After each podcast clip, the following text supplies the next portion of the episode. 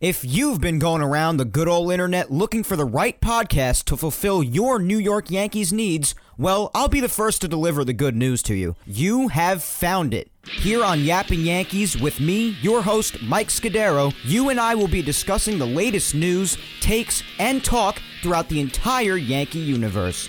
Oh, and there may be some ranting on my behalf.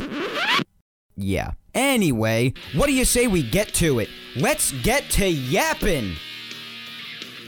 Hello there, my fellow Yankee fans, and welcome to episode 113 of the Yapping Yankees podcast, where we yap about the Yanks and nothing but those Yanks. As always, I am your host, Mike Scudero, here on September 19th, 2021. Ah, my God, guys. We've only got two weeks left in the regular season. Game 150 is today. And I said, I said it, it would fly by. And here we are, past the middle of freaking September.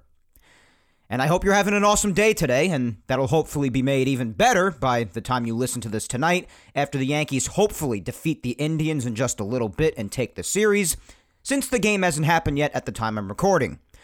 But at the same time, regardless of what happens today, at least you look outside and it is a gorgeous summer slash fall day. And I say summer slash fall because it's technically not fall yet, just in a couple of days it will be. But it is like your typical fall day, even though it is the tail end of summer. But I do hope the day is made even better with a Yankee victory today, of course. Now, my friends, the Yankees. You know, other than getting punked by Francisco Lindor last Sunday in the final Subway Series game, thanks to an overworked, unmitigated disaster named Chad Green, who would also nearly blow the second game in Baltimore. And speaking of Baltimore, also losing Thursday for the eighth damn time to the Orioles, who will ultimately probably have about 110 losses this year, and giving up 11 runs yesterday to a team with no offense outside of Jose Ramirez and Franmil Reyes, well, other than those things, I guess we're pretty groovy, man.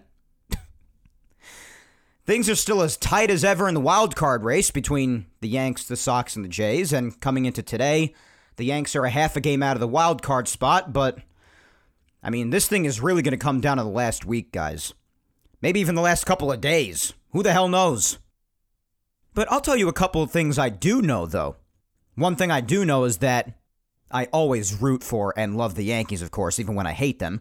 But I am always in belief until things are mathematically settled for the most part. But there is one thing that I will tell you is that if the Yankees do have the nerve to lose today's game against Cleveland, the final game of the three game set, especially after yesterday in Yankee Stadium, also after having already lost their last weekend home series against Baltimore, I gotta be honest.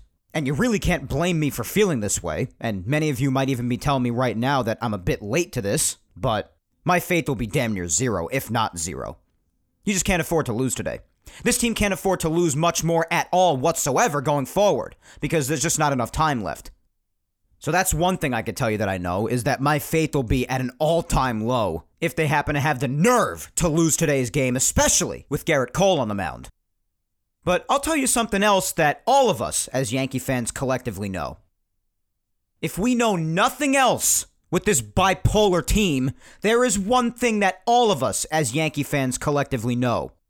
And that is exactly what I already said last week that they're still about the most feast or famine, maddening, inconsistent Yankees team that I think anyone has ever seen. Whether you've been a fan for five years, 15 years like me, or even 40, the only thing that's consistent with this team is their inconsistency. They're either the best of the best or the worst of the worst. I mean, how many times are we going to say it? We've been saying this crap all year, like a broken freaking record, man. I'm exhausted by it, dude. Week in and week out, the same deal. How inconsistent these freaking guys are. I'm so tired of talking about it. The last two days, the definition of it. Friday, you drop eight runs.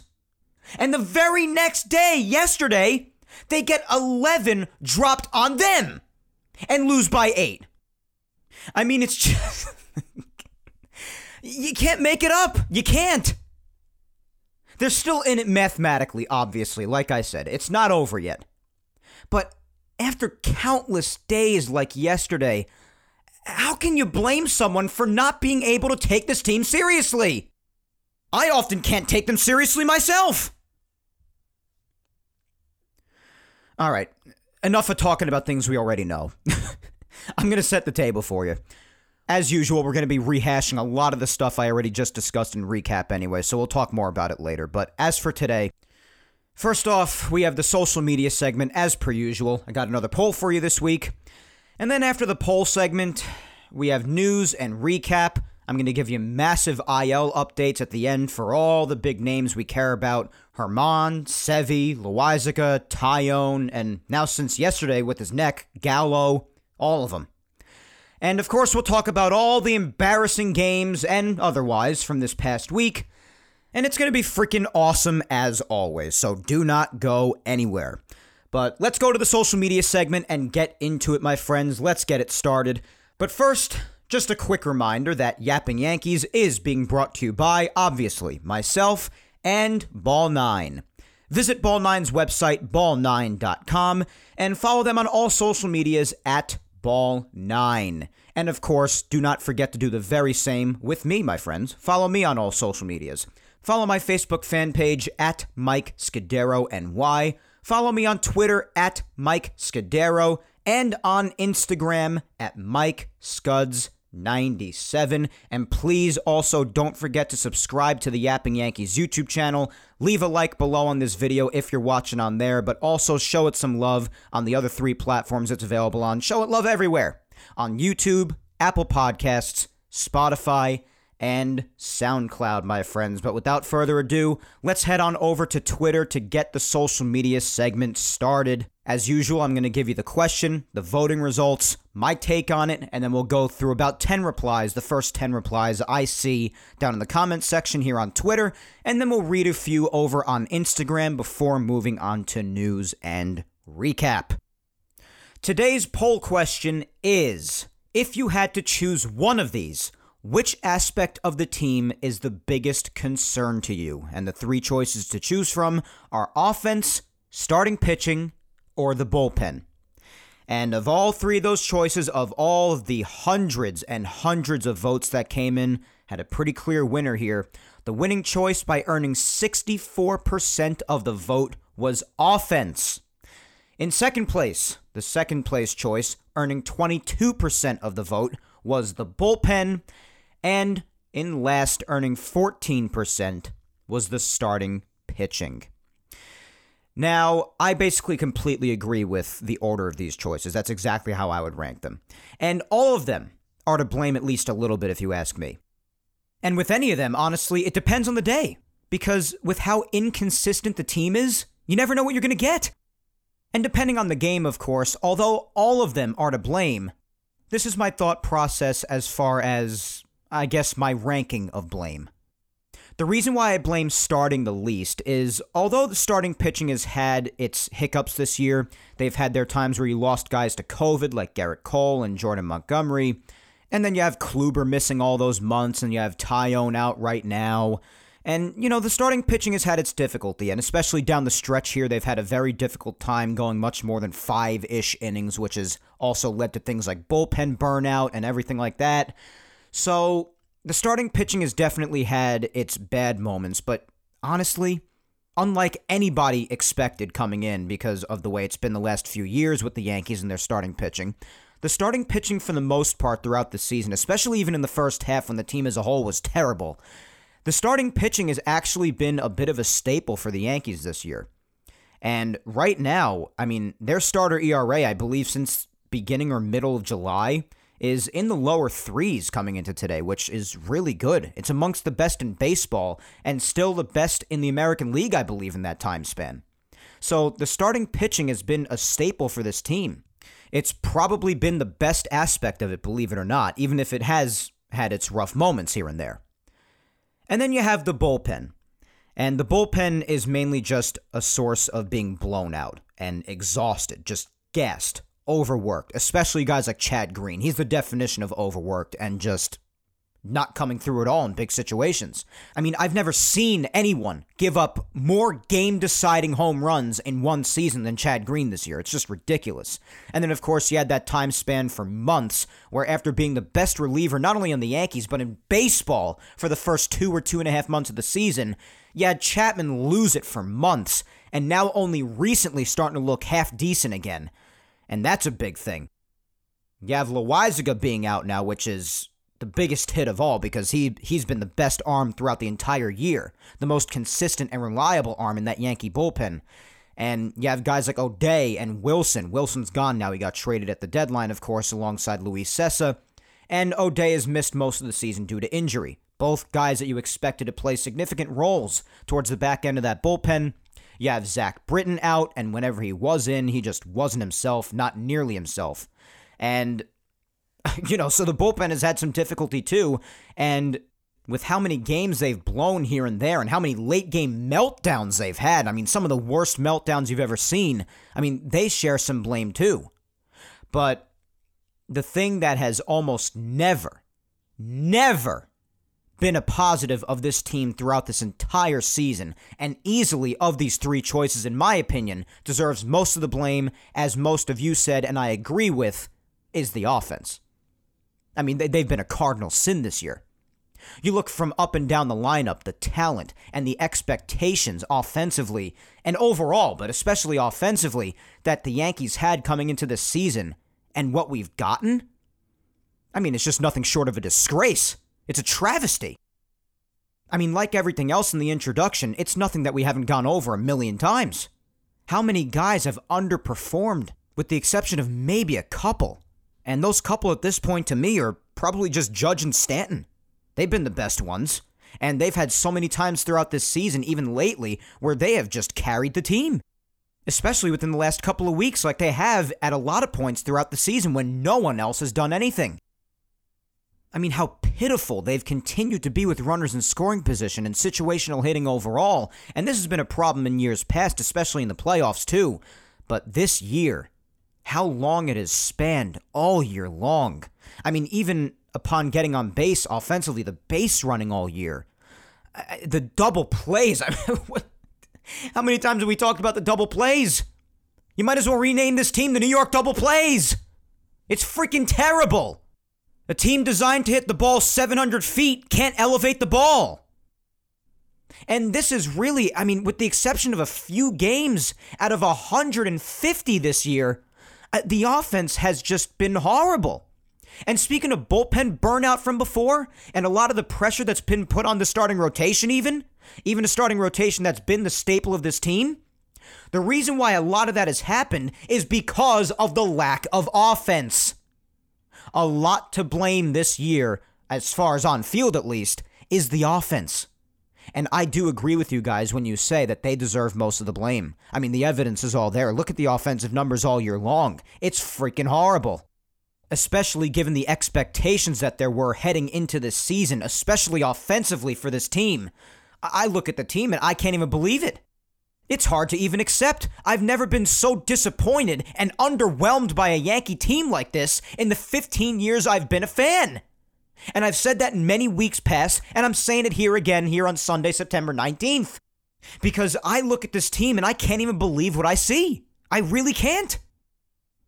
So, yeah, guys, I agree with you when you say the offense, but let's read some replies down below and see what you guys are actually thinking in depth. Let's start off with at Kathleen LD20. And Kathleen says, if the offense was consistently scoring, then the rest is secondary. We need to know the offense can hit every game. Please put a stop to the double plays. That would help. Uh, yeah, it would. because the Yankees are just still on record pace come season's end in the next couple of weeks uh, for double plays.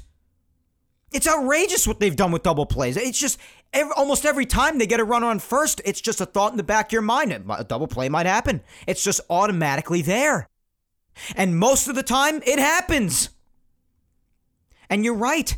Like I said before, a lot of the elements like bullpen burnout and starting pitching pressure, a lot of that has been a result of the lack of offense. Haven't you seen the numbers? How many close one run games the Yankees have played this year? And fortunately, they've had amongst some of the best records with that.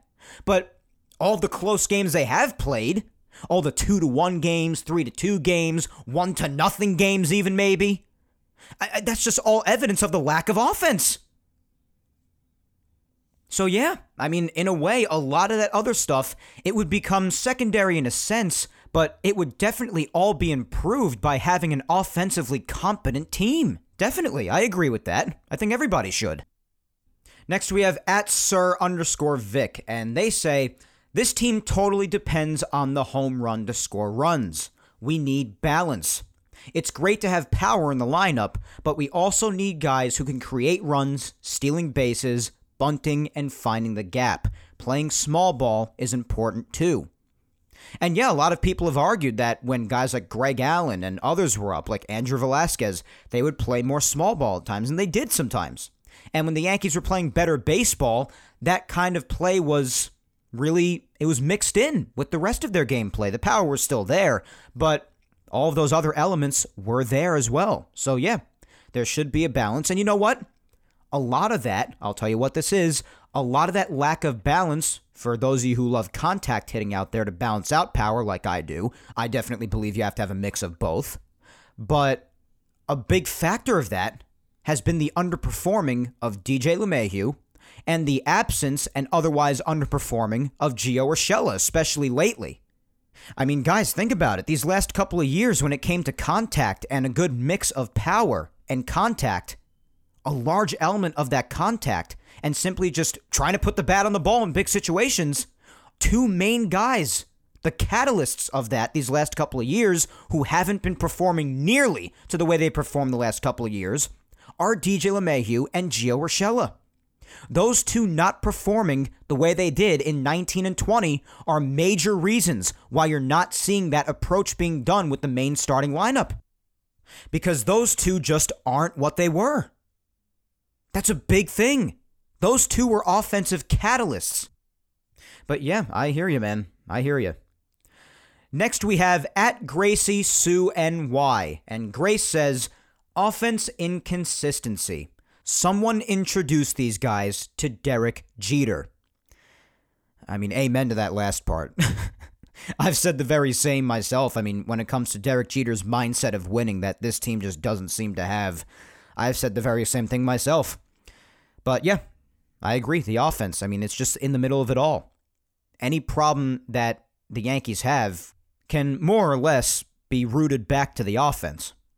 And it's just there. The evidence is there. Look at the numbers, guys. Look at just with your eyes what's gone on all year long with the lack of offense.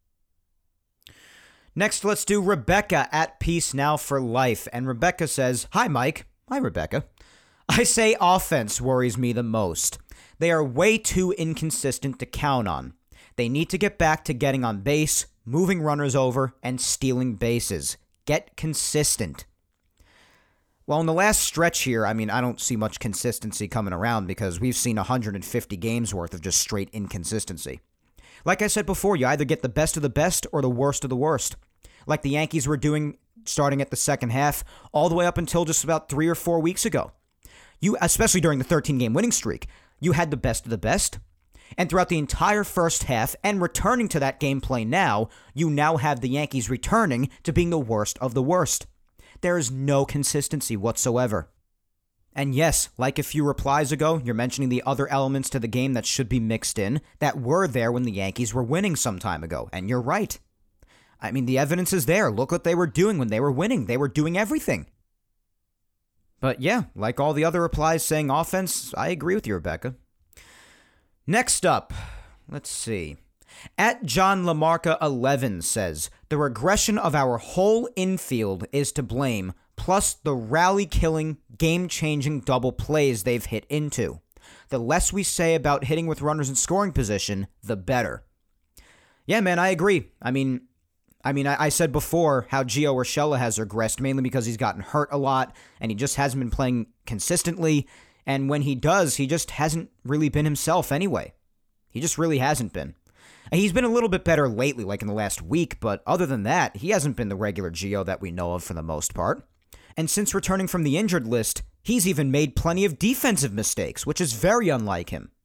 You have DJ LeMahieu, obviously the regression there, back to what many might say he did before 2019 for the most part. But with how vital he was to the 2019 and 2020 Yankees, you now see just how important he was to those teams now that you don't have him hitting like that anymore this year. You now see how much of a catalyst for the lineup that he was, that he now no longer is this year. Because he's really had a very down year. And Gleyber Torres, I, I mean, how much do we have to say about Gleyber that we haven't already said? I mean, the guy, eh, not only can he not hit for power whatsoever anymore, any and all pop that he had in his young career so far, up to this point, even though he is still only 24, but any sort of pop that he had before is now non existent. Doesn't hit for any power anymore, regardless of how much he tries to with that newly changed swing that has ultimately buried his offensive capabilities this year. Just on that back foot, just really trying to rip one into the stands every time. You could see it in his swing the uppercut, the staying back on his back foot, just opening up with the hips, and just really trying to hit one into the second deck every time. And it's just not working. Not only has he lost all his pop, but he just can't hit anymore. He can't hit, and he's as bad as ever defensively. Made about 20 errors at shortstop. I think it was 19, I believe, before they officially just gave up on it a week ago. But all those errors at shortstop, how horrendous he looked, and some of the mistakes not even showing up on the scorecard. So he's been even worse than those 19 errors, if you ask me. And then within two days, two or three days at second base, he was already making a ton of mistakes there when they moved him back to second. I mean, Gleyber has been just about as useless as anybody on this team this year in every aspect of the game. He's been terrible. I don't know what he's going to do in the future, and I don't know if he's going to go anywhere this winter. He still has all those years of team control left. I mean, that's about the only thing giving him any sort of value on the trade market right now, those years of team control. But other than that, I mean, what more is there to say that hasn't already been said? Gleyber Torres has been a horrible baseball player this year, overall. He's been horrible. I always tell my fellow Yankee fans, or just my fellow baseball friends altogether, I, I don't I don't think I've ever seen or even heard of a guy that came up with Gleyber's talent, Gleyber's hype, how high he was rated on the prospect system, and to see how great he was his first couple of years. I don't think I've ever seen such a fall off, such a drop off from a young talent like I've seen from Gleyber Torres in my life. Whether it be another player from 60 years ago, or another player from 10 years ago, or 5 years ago, or right now. I have never seen such a drop off in my life. And I know I'm going on a tangent about Gleyber Torres right now, I'm sorry, but I've gone on a million of them this year because it just can't be avoided. This guy mentioned the regression of the infield, and Gleyber Torres has been the center of that. So, yeah, dude, I mean, and even Luke Voit over at first, how much time he's missed. They have Rizzo now, and I love Rizzo. You guys know that. But I mean, the whole infield. If you look back at last year, Gio, Gleyber, DJ, Voit, from what was last year and in 19, it is a massive regression. You're absolutely right. And that's been a big part of it. And the double plays, I mean, we've been over that already. I don't have to go into that again. And the runners in scoring position, yeah, absolutely. All right, let's keep going. I spent a lot of time on that one. Let's go to Spencer at Musician DMD. And Spencer says, the bullpen by far. The Yankees have the most games decided by one run. The erosion of Chapman's reliability and the inconsistency of the mid relievers have made leads of five runs or more perilous. Scoring has been challenging in 2021, but in any game, it's pitching that counts. Yeah, that's listen, Spencer, that's plenty valid. And I I agree with that. Like I said, with the bullpen, it definitely shares its faults. I mentioned how many late game meltdowns, whether it be a big lead or a small lead, that they've had. And the unreliability of guys, especially like Chapman, like I mentioned before as well, and Chad Green and how many injuries you've had out there. And a lot of the days they do have those late game meltdowns, the offense just happened to come through that day. So it wasn't the offense's fault on certain days. So yeah, like I said, even though I blame the offense first and foremost, because the bullpen has had far more better moments throughout the year on the whole than the offense has. I mean, through 150 games, almost every game for the offense has been terrible. But the bullpen, no doubt, they share blame too. Everybody does from this travesty of a season that we've had so far. Everybody does from top to bottom. But on the field, even though I have offense at number one, yeah, the bullpen, that's a fair choice, man. That's a fair choice. And it's right behind the offense for me because of how many bad games they've had, too. How many crucial games they've blown. And you even just reiterated what I said before about how many close games the Yankees have played this year. You're absolutely right. And, but again, a lot of those have been because of the lack of offense. Think about it. So, uh, but yeah, I totally understand what you're saying about the bullpen, and it's completely valid. Completely. The erosion of Chapman, huge deal. The middle relievers, huge deal. And all those meltdowns, definitely. I mean, all of those late game meltdowns, they haunt me. they haunt me to this day. So, Spencer, you're completely right. Even though I think the offense is mostly to blame, there's plenty of blame to go around, and the bullpen definitely shares a great deal of it for me as well. Definitely. Right behind the offense, if you ask me, since the offense has also been a result of their overworking and exhaustion. Next is Eric at Medic968, and Eric says, It's the offense and starting pitching. In my opinion, the bullpen is good, but has been a victim of the lack of run support and lack of length by the starters. They're burnt out and have been in too many high leverage situations. Well, the offense, you know, I agree with, definitely. But the starting pitching, while I obviously acknowledged before, they've had their struggles throughout the year at times between injuries and who's out with COVID and who doesn't go long enough into the game, the lack of length, and that's all valid, like I said. But the bullpen wasn't always burned out. The bullpen's been massively burned out the last few weeks, and long before that, they were giving up plenty of late game meltdowns that just simply cannot even be explained. So I can't free the bullpen of blame because they are beyond to blame as well. The starting pitching, while they have had their struggles, I mean, they've been the main staple of the team out of these three categories, even though they do take some blame because everybody does. But of these three, they take the least. I mean, they have their games, they have their really, really bad games eh, because that's inevitable. It's going to happen in a long season.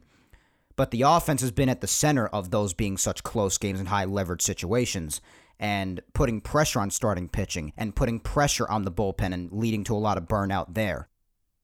Like I said, a lot of the problems with the team can ultimately be rooted back to the offense. And how virtually nobody, with the exception of a couple of guys maybe, has played to the back of their baseball card or the way they have the last couple of years. So I certainly agree with your assessment of the offense, but the starting pitching, I mean, while they do share some blame for some games, of course, obviously they do, I definitely think the bullpen has had far too many meltdowns, and a great many of those took place before they were even remotely close to being burned out at the end here. And the bullpen has had their good times too, especially in the beginning, believe it or not. At the very beginning, when the Yankees were doing terribly at the beginning of the first half, the bullpen was really good. But then eventually they started to give up these games that just simply cannot be explained. And especially leading up to now, all throughout since that started happening, I mean, you just almost never trust anybody they bring in because you just feel like they're going to melt down. I mean, you have to be able to handle those high leverage situations. You have to, especially if you're in the back end of the pen. And it's tough because, again, all of the injuries and whatnot to the back end of the pen, it's not nearly what you envisioned at the back end of the bullpen when you were coming into this season when spring training was underway. But that doesn't change how bad it's been. It's been horrible. Up next, we have at Jordan Forever 66, and they say offense overall, the same reason the Yankees lose in the playoffs every year. Yeah, it's been a big reason why they have. Lack of hitting with runners in scoring position, and of course, it's not the reason for every single playoff loss, but ultimately, it's been a big reason. The Yankee offense just disappears in big, vital games the last few years in a do or die playoff game. They just do mainly because pitching is so important in the playoffs. But let's keep going. At Laura underscore Icemont, Laura says, offense. They are inconsistent with everything. One day they'll score many runs. The next day they won't score any runs. It baffles me. Yeah, I agree, Laura. You know I do. And like I said in the introduction, the finest example of all of that is what's happened the last couple of days. Look at the Yankees against the Indians on Friday, and then look at them yesterday. It's just, it's ridiculous.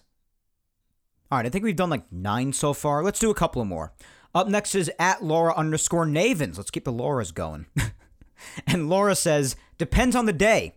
One day they're knocking the cover off the baseball. The next, the league's worst pitcher can look like Cy Young against them. Some days the starters and bullpen are lights out, and the next they look like they forgot what they're doing. The team is inconsistent. 100%, Laura. Totally agree. Like I said, all of them are to blame at least a little bit. It's just a matter of which one that you'd have to blame the most if you had to choose one. But absolutely, it definitely depends on the day. And it's just unbelievable. You never seen a team so inconsistent. Like I said, I never have. I mean, like I said, you either get the best of the best or the worst of the worst. That applies to the offense and every other aspect of the team. But definitely, even as I stated before, I mean, it depends on the day. You just never know what you're going to get. This has just been the most frustrating and inconsistent Yankees team I've ever seen and might ever see. I mean, I never want to tempt the universe like that because, like I also said last week, the universe tends to absolutely detest me. But I can't imagine another team being as inconsistent and maddening as this one, especially given the expectations heading into this season with the offense in particularly, which has obviously choked on the big one this year.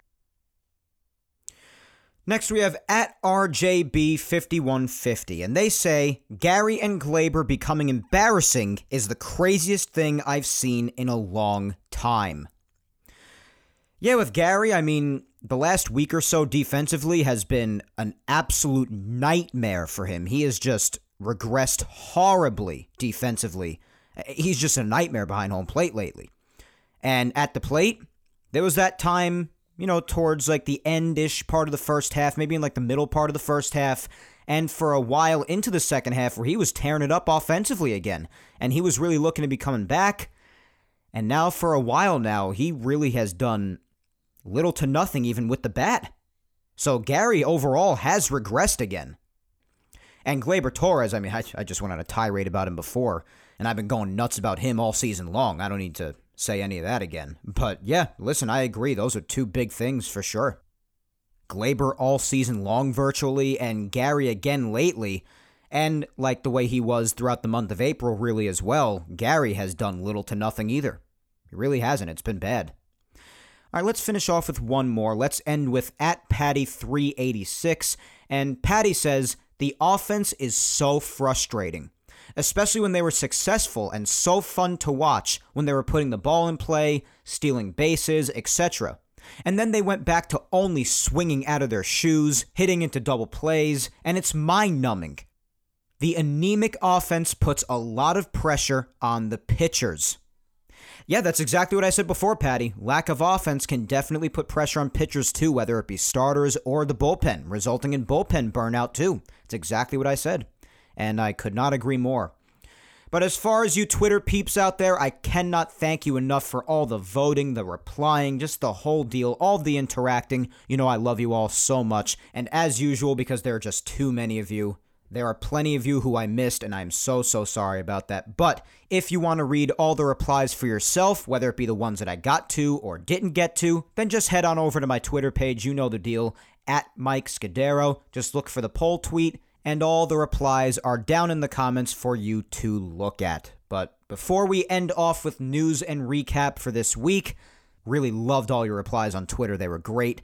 Let's see how the Instagrammers voted and replied. Same question, of course, and that question is if you had to choose one, which aspect of the team is the biggest concern to you?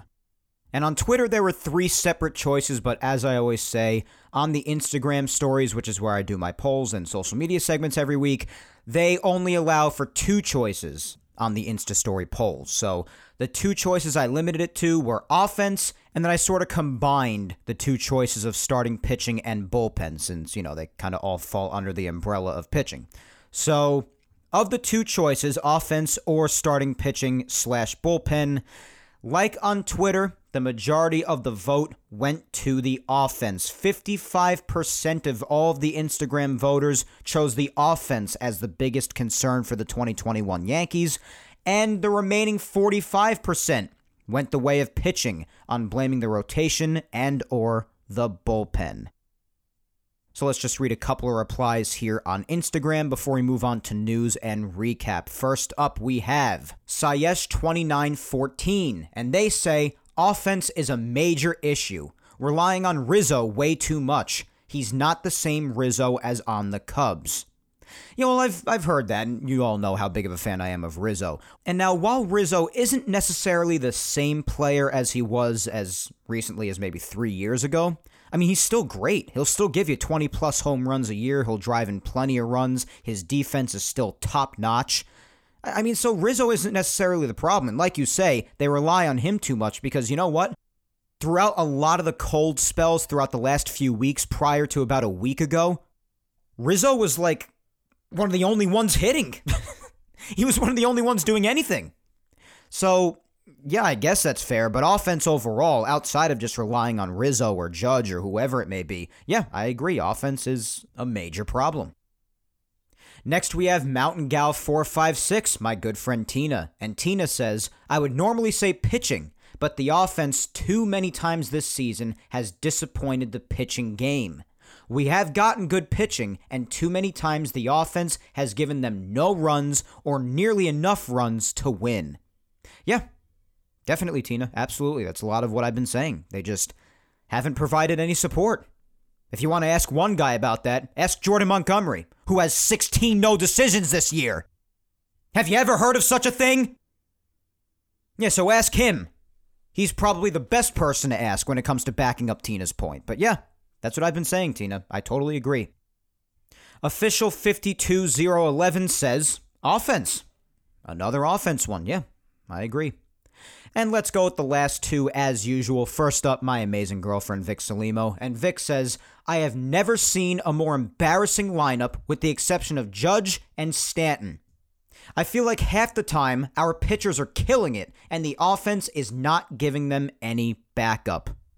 Yep, that's a lot of what some people have said already, and it's true. It's very true. And like I said, if you want any backup on that point, just ask Jordan Montgomery. Or you know what? Even Gerrit Cole.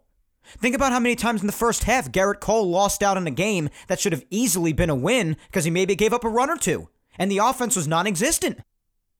And of course, Gerrit Cole here or there, maybe like three times, three, maybe four times, has had his rough starts this year, like everyone does eventually because they're human beings. But why do you think their record with him on the mound this year overall really isn't impressive at all?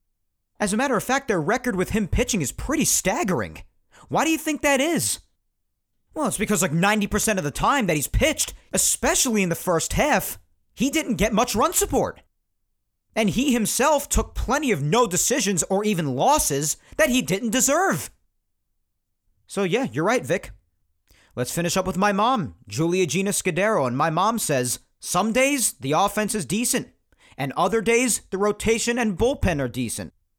And other days they choose their times to be absolute disasters. Yep. Very similar to what I believe it was Laura said before about depends on the day. Yeah. Very similar to that. And again, that's the product of an inconsistent baseball team. And some might say a team that's just not that good. But guys, again on Instagram, just like Twitter, to all of you, thank you so, so much for your interactions voting, replying, or whether I got to you or not, I love you all the same every week for your interactions. You are the absolute best, each and every one of you out there. I love you all so much. Thank you as always. But now that the social media segment is wrapped up and concluded for this week, let us head to the tail end of the show and end things off with weekly recap. So hop into the Yapping Yankees time machine with me as always, and let's go back to last Sunday and catch up to today. Let's go.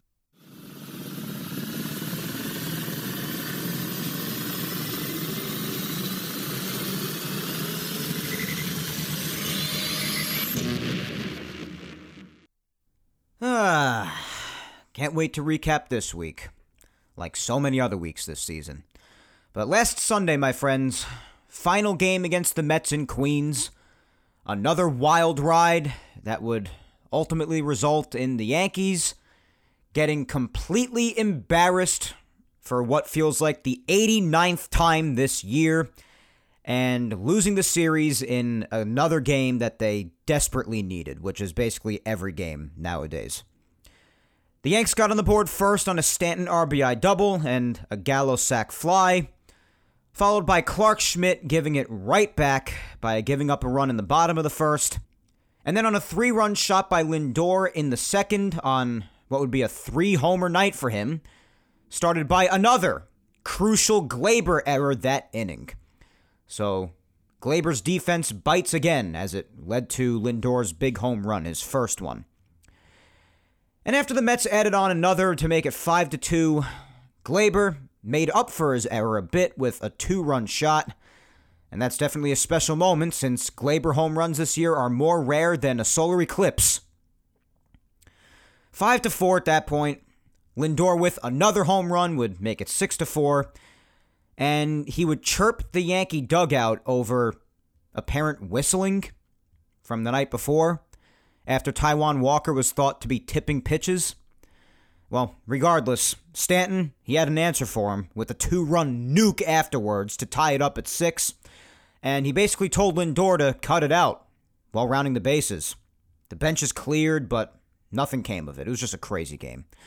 the bottom of the eighth, and I have my brother for proof. In the bottom of the eighth, Chad Green came in, and I legit said out loud to my brother, I said, uh oh, Lindor's due up. And Chad Green, who's made a living this entire year, as we know, giving up key game deciding home runs, is on the mound. I don't like it. And what happened? What all of us knew would happen. He puts an absolute meatball of a fastball right down Broadway to Lindor. And Lindor answers again with his third home run of the game, a shot to the moon. And you know what? Good on Lindor, man. He talked his crap and he backed it up with three bombs. Giancarlo, he did his best, got that huge homer, answered back. It was a big moment. And then Chad Green, to the one person in that lineup, the one person. I mean, he could have given it up to anyone else, literally anyone else. But another key home run given up by Green to Lindor, of all people that night. It's the story of the season, guys. And aside from it being just yet another embarrassing game to go along with the other dozens of embarrassing games this year for the Yankees, I mean, I was just thinking about how much I continue to miss Loaisiga even more, because as far as I'm concerned, Loaisiga is my only untouchable in that bullpen. I've said that. And the Mets ultimately get the last laugh as the Yanks, again, for what feels like the 89,000th time this year, just get completely embarrassed. This time by the Mets. And this loss officially also knocked the Yankees out of a wild card spot, which has also been the theme for a little while now since their legendary collapse since their 13 game win streak. So add the Mets to all the others, whether they be arch rivals like the Red Sox and Astros have also punked the Yankees all year, or whether it be someone else who's not even an arch rival. Add this one to the list of many embarrassments. But Monday despite how badly things started out, the Yankees, in another game that they desperately needed, which again is basically every single game, they did have a terrific comeback win against the Twins. A game that Luis Gil started and gave up four runs in the first on two homers, and then one more in the third on a solo shot to Buxton. And the Yankees looked completely deflated already. And understandably so. They were put down early. They didn't even get a single hit until Gallo got a bunt single in the fifth. And thankfully, Gil would end up settling down, and he went six innings, having allowed those five runs, seven hits, but just one walk, as opposed to a seven in his prior start, and still had a ton of strikeouts, this time having eight. So, down 5 to nothing, the Yanks slowly chipped away. Sac fly by DJ, Gallo solo homer, and then our leader, our guy, And as I said before, and as I've been saying for weeks, one of the only consistents in the lineup this year. He wants the playoffs. It's clear in games like this. But Aaron James Judge, game tying three run nuke in the eighth, just such a clutch hit. I was driving home from work when it happened, and I almost drove off the highway. I was so happy he was back in the lineup after experiencing dizziness the night before. And he came through big there. And then in the bottom of the 10th, Gary Sanchez, walk off RBI single. The Yanks completed the great comeback against the Twins and won 6 to 5. After the game ended, some quick news. The Yanks optioned Clarke Schmidt back to AAA. Obviously, he's since been recalled. But Domingo Germán started a rehab assignment in AAA this day. Still been out since August 1st with the shoulder inflammation. And Sal Romano elected free agency after getting DFA'd again. And then the Yanks signed him to a major league contract. So Romano is sticking around, and it was a pretty eventful week for him. And Brooks Kriske was DFA'd. Been wondering for some time now, as many of you know, when that was going to happen. So, Kriske, DFA'd. Tuesday, right back to action after the Monday makeup game against the Twins. First game in Baltimore, and the Yanks started the series finally doing what they needed to do all along against Baltimore. And that's winning an extremely rare and easier game 7 to 2. And the Bronx Bombers, they finally made their return. All of their runs on homers. First two runs of the game on a two run shot by Judge, followed by a Stanton two run shot, a Voit solo homer, a Gallo solo homer, and a DJ solo homer. Judge's 34th, Stanton's 28th, Voit's 10th, Gallo's 34th, and DJ's 10th. Cole started the game, first game since the hamstring tightened up, and especially in the first and fifth innings, he labored a bit, but as I always say, as an ace does, he still got through it. He threw a lot of pitches, which is why he only went five innings, but still went five innings, four hits, just a run allowed, three walks, and seven strikeouts, and he would earn his 15th victory.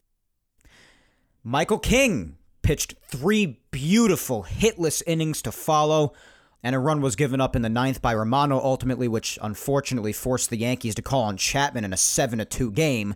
But the Yanks did win a nice one nonetheless, 7 2. A very rare, fun, rocking chair game this year. The next night, Wednesday, by the skin of their teeth, the Yanks avoided a devastating loss. Uh, until the end of the game, basically, all that happened was Gio Urshela hitting a two run shot as his awakening continued for the second straight day. And Nestor Cortes, who tragically had to take a no decision for his brilliant performance, just threw an absolute gem. Six and a third, just three hits, one run on a solo shot at the very end of his outing, two walks, and 11 strikeouts which was a career high for him in one game. Amazing job by him. So, two to one score.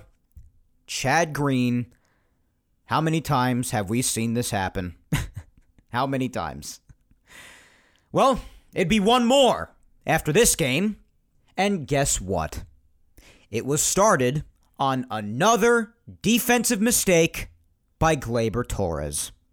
Not on the scorecard, but Yet again, just his third day at second base at the time, the Yanks rearranged the entire infield to accommodate him because even they had enough of him at short, finally.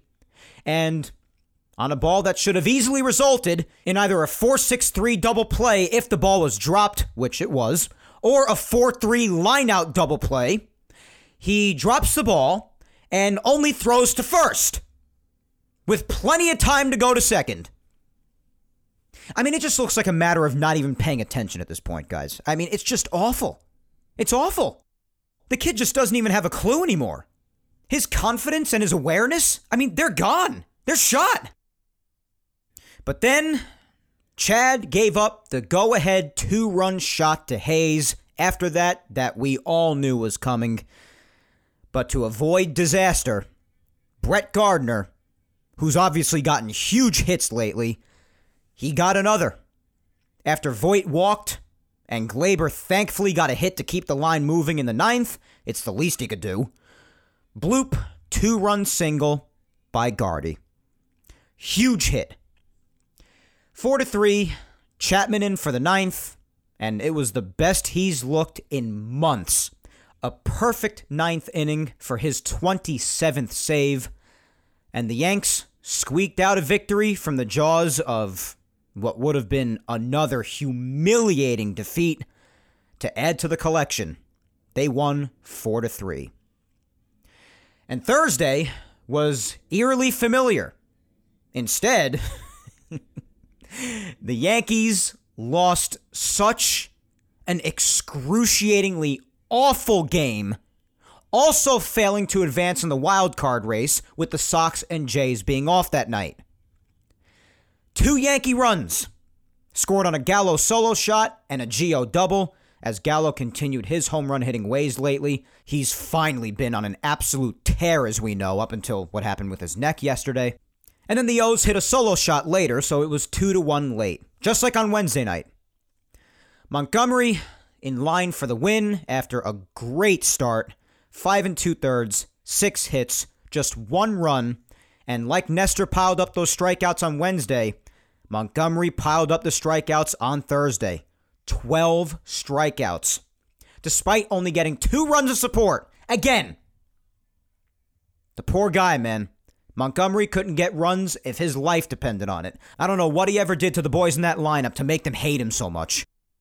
But bottom of the ninth, Holmes in for his second inning of work. Gives up a hit. Wild pitch, runner goes to second. Ground out, runner goes to third. Two outs, last strike of the game, and another wild pitch was thrown. Tie game making Montgomery get his 16th no decision this year. 16! Have you ever heard of such a thing? Top of the 10th, the Yanks can't even score the ghost runner. Hadn't scored since the second inning. And at this point, you were just ready for humiliation. At least I was. I just knew the game was over. And it was. Bottom of the 10th, Bases loaded, one out. Austin Hays, single through the left side with the infield in. I'm not sure why they were in the way they were with one out. I don't know why, with the bases loaded and the force at home not being absolutely necessary, why you're not at least playing at halfway, but whatever. Yanks lost just a game they could not afford to lose. But they do anyway, just like they have in big games all year long absolutely pathetic. Finish the season series against the Orioles with an 11 and 8 record. 11 and 8 against a team that's probably going to finish the season with around 110 losses. Just think about this, guys. Take seven or even six of those losses away. Give them the same record against the Orioles that Tampa had against them. And for the record, in case you don't know, Tampa went 18 and 1 against the Orioles this year. They took care of business. If you give the Yankees that record, take away six or seven of those losses, of those eight, look at what a different picture you have. They wouldn't be fighting for a wild card. They'd be fighting Tampa for the division. Don't tell me that these Baltimore losses don't matter. Don't tell me that games against bad teams don't matter. Because they all matter. All of them. And I started thinking to myself, too. I started thinking after the game was over. If 38 year old Brett Gardner didn't bloop that single for the Yankee comeback in game two, the Yankees would have lost another series to Baltimore. I mean, there's just nothing else to say, guys. It, it's enough to make you sick. Just inexcusable to the highest order. And it goes without saying that this game is a vintage example of why people have, again, They're valid concerns with this team. And if you don't at this point, then you could be as optimistic as you want, but you're just not being honest with yourself. Friday, the day started off with some injury news, because why not? But Sal Romano was placed on the 10 day injured list retro to the 15th with a sprain in his right index finger from when he tried to reach up for that line drive. And like I said before, Clarke Schmidt was recalled in his place. So, despite their eighth loss against the Orioles, who again are probably going to ultimately lose 110 games this year, I just want to keep saying that. The good thing is, Friday night, the Yanks got the exact kind of win that they need. Like Tuesday's game, and now that I think about it, it's pretty incredible that in this season, it's pretty incredible that we got two games like this inside of the same week. But it was just an extremely rare, but certainly not unwelcomed, rocking chair game. And it was nice to be treated to another because these don't happen this year. They just don't. Kluber Gang Gang started the game, and he had his best start since his no hitter in mid May. Big step forward for him. Six shutout innings. Good to see him give some good length again. Four hits, two walks, and four strikeouts. Very nice start for Corey. And King and Luetge would eat up the final three innings with a big lead. And King, by the way, I just want to say this. I know he's missed a lot of time with that finger contusion injury, guys, but when he's pitched this year, especially here down the stretch since his return, but even in the first half before he got hurt, I mean, he's just been absolutely terrific. He keeps this up and he'll prove to be a lethal weapon in that bullpen. Long relief arm that could bridge to the back end of the pen or even be a part of the back end of the pen if need be. But he's been and could continue to be really important down the stretch here. He's been fantastic. But again, he and Luetge would pitch the last three innings with the offense just piling on, especially towards the end. But altogether, Joey Gallo homered twice, two solo shots, and again, he just continued to be on one of his relentless home run tears. Numbers 36 and 37 for him, Aaron Judge had a solo shot, number 35 for him. Gio, RBI single. Brett Gardner, three run shot. He stays hot. And Giancarlo Stanton had a solo shot as well, number 29 for him. All in all, eight runs. The Yanks won eight to nothing in again a rare laugher for them. It's too bad the script would completely flip the other way yesterday, though because after dropping eight runs on Cleveland Friday, with the Bombers hitting bombs again, the Indians, who have little to no offense at all outside of Reyes and Ramirez, dropped 11 runs on the Yankees. Imagine you're the Yankees, you drop eight runs on someone else one day, and then just get punked again the very next day against that offense. Is that not the most 2021 Yankees thing of all time? Gil started the game, and although he battled again, he did get through four and a third, only allowing a run, at least when he was on the mound.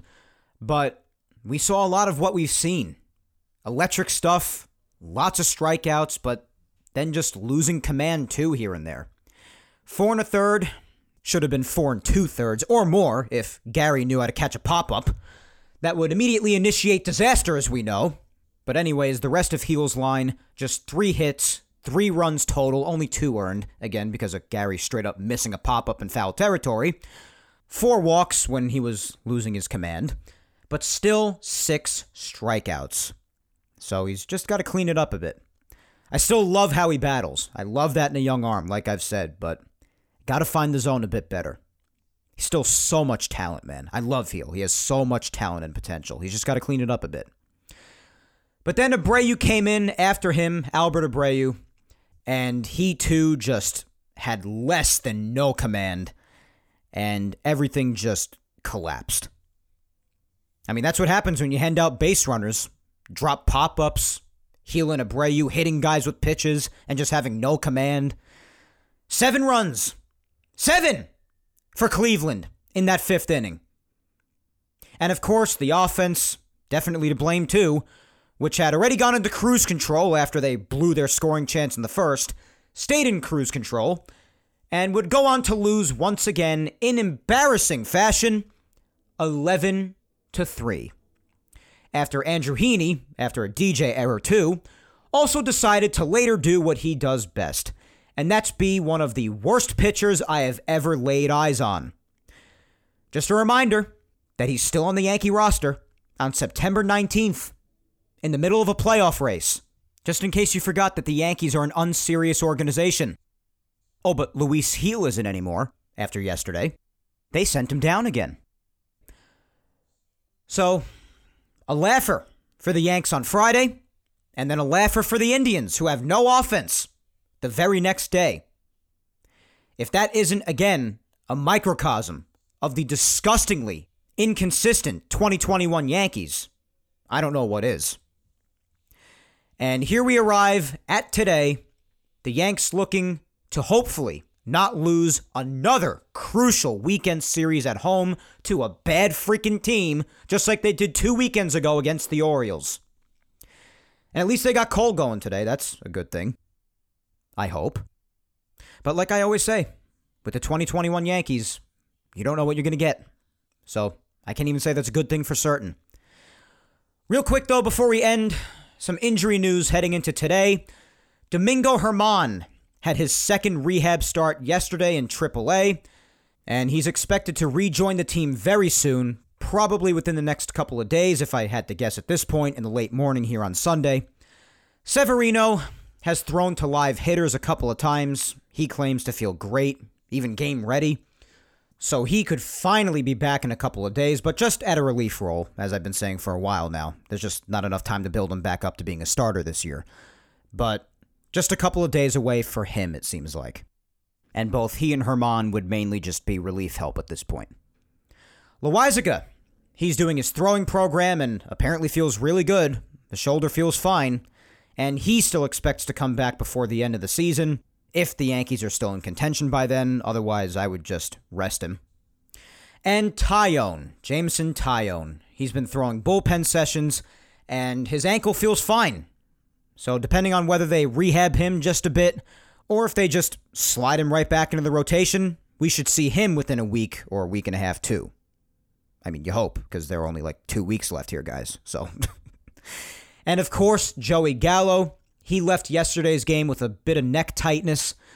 Probably the best case scenario out of all the other things it could have been. But hopefully it doesn't linger. Got some treatment for it, and he's day to day and could be available off the bench today, you hope.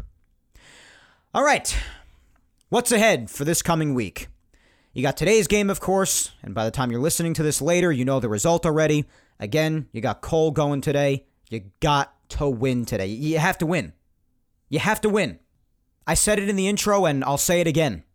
You lose today, game 150, drop another series at home against a bad team with only 12 games left to go after today, you could go on and on about how those final nine games against Boston, Toronto, and Tampa are going to be the ones to make or break the Yankees. And yeah, I, I would tend to agree with that still, especially mathematically.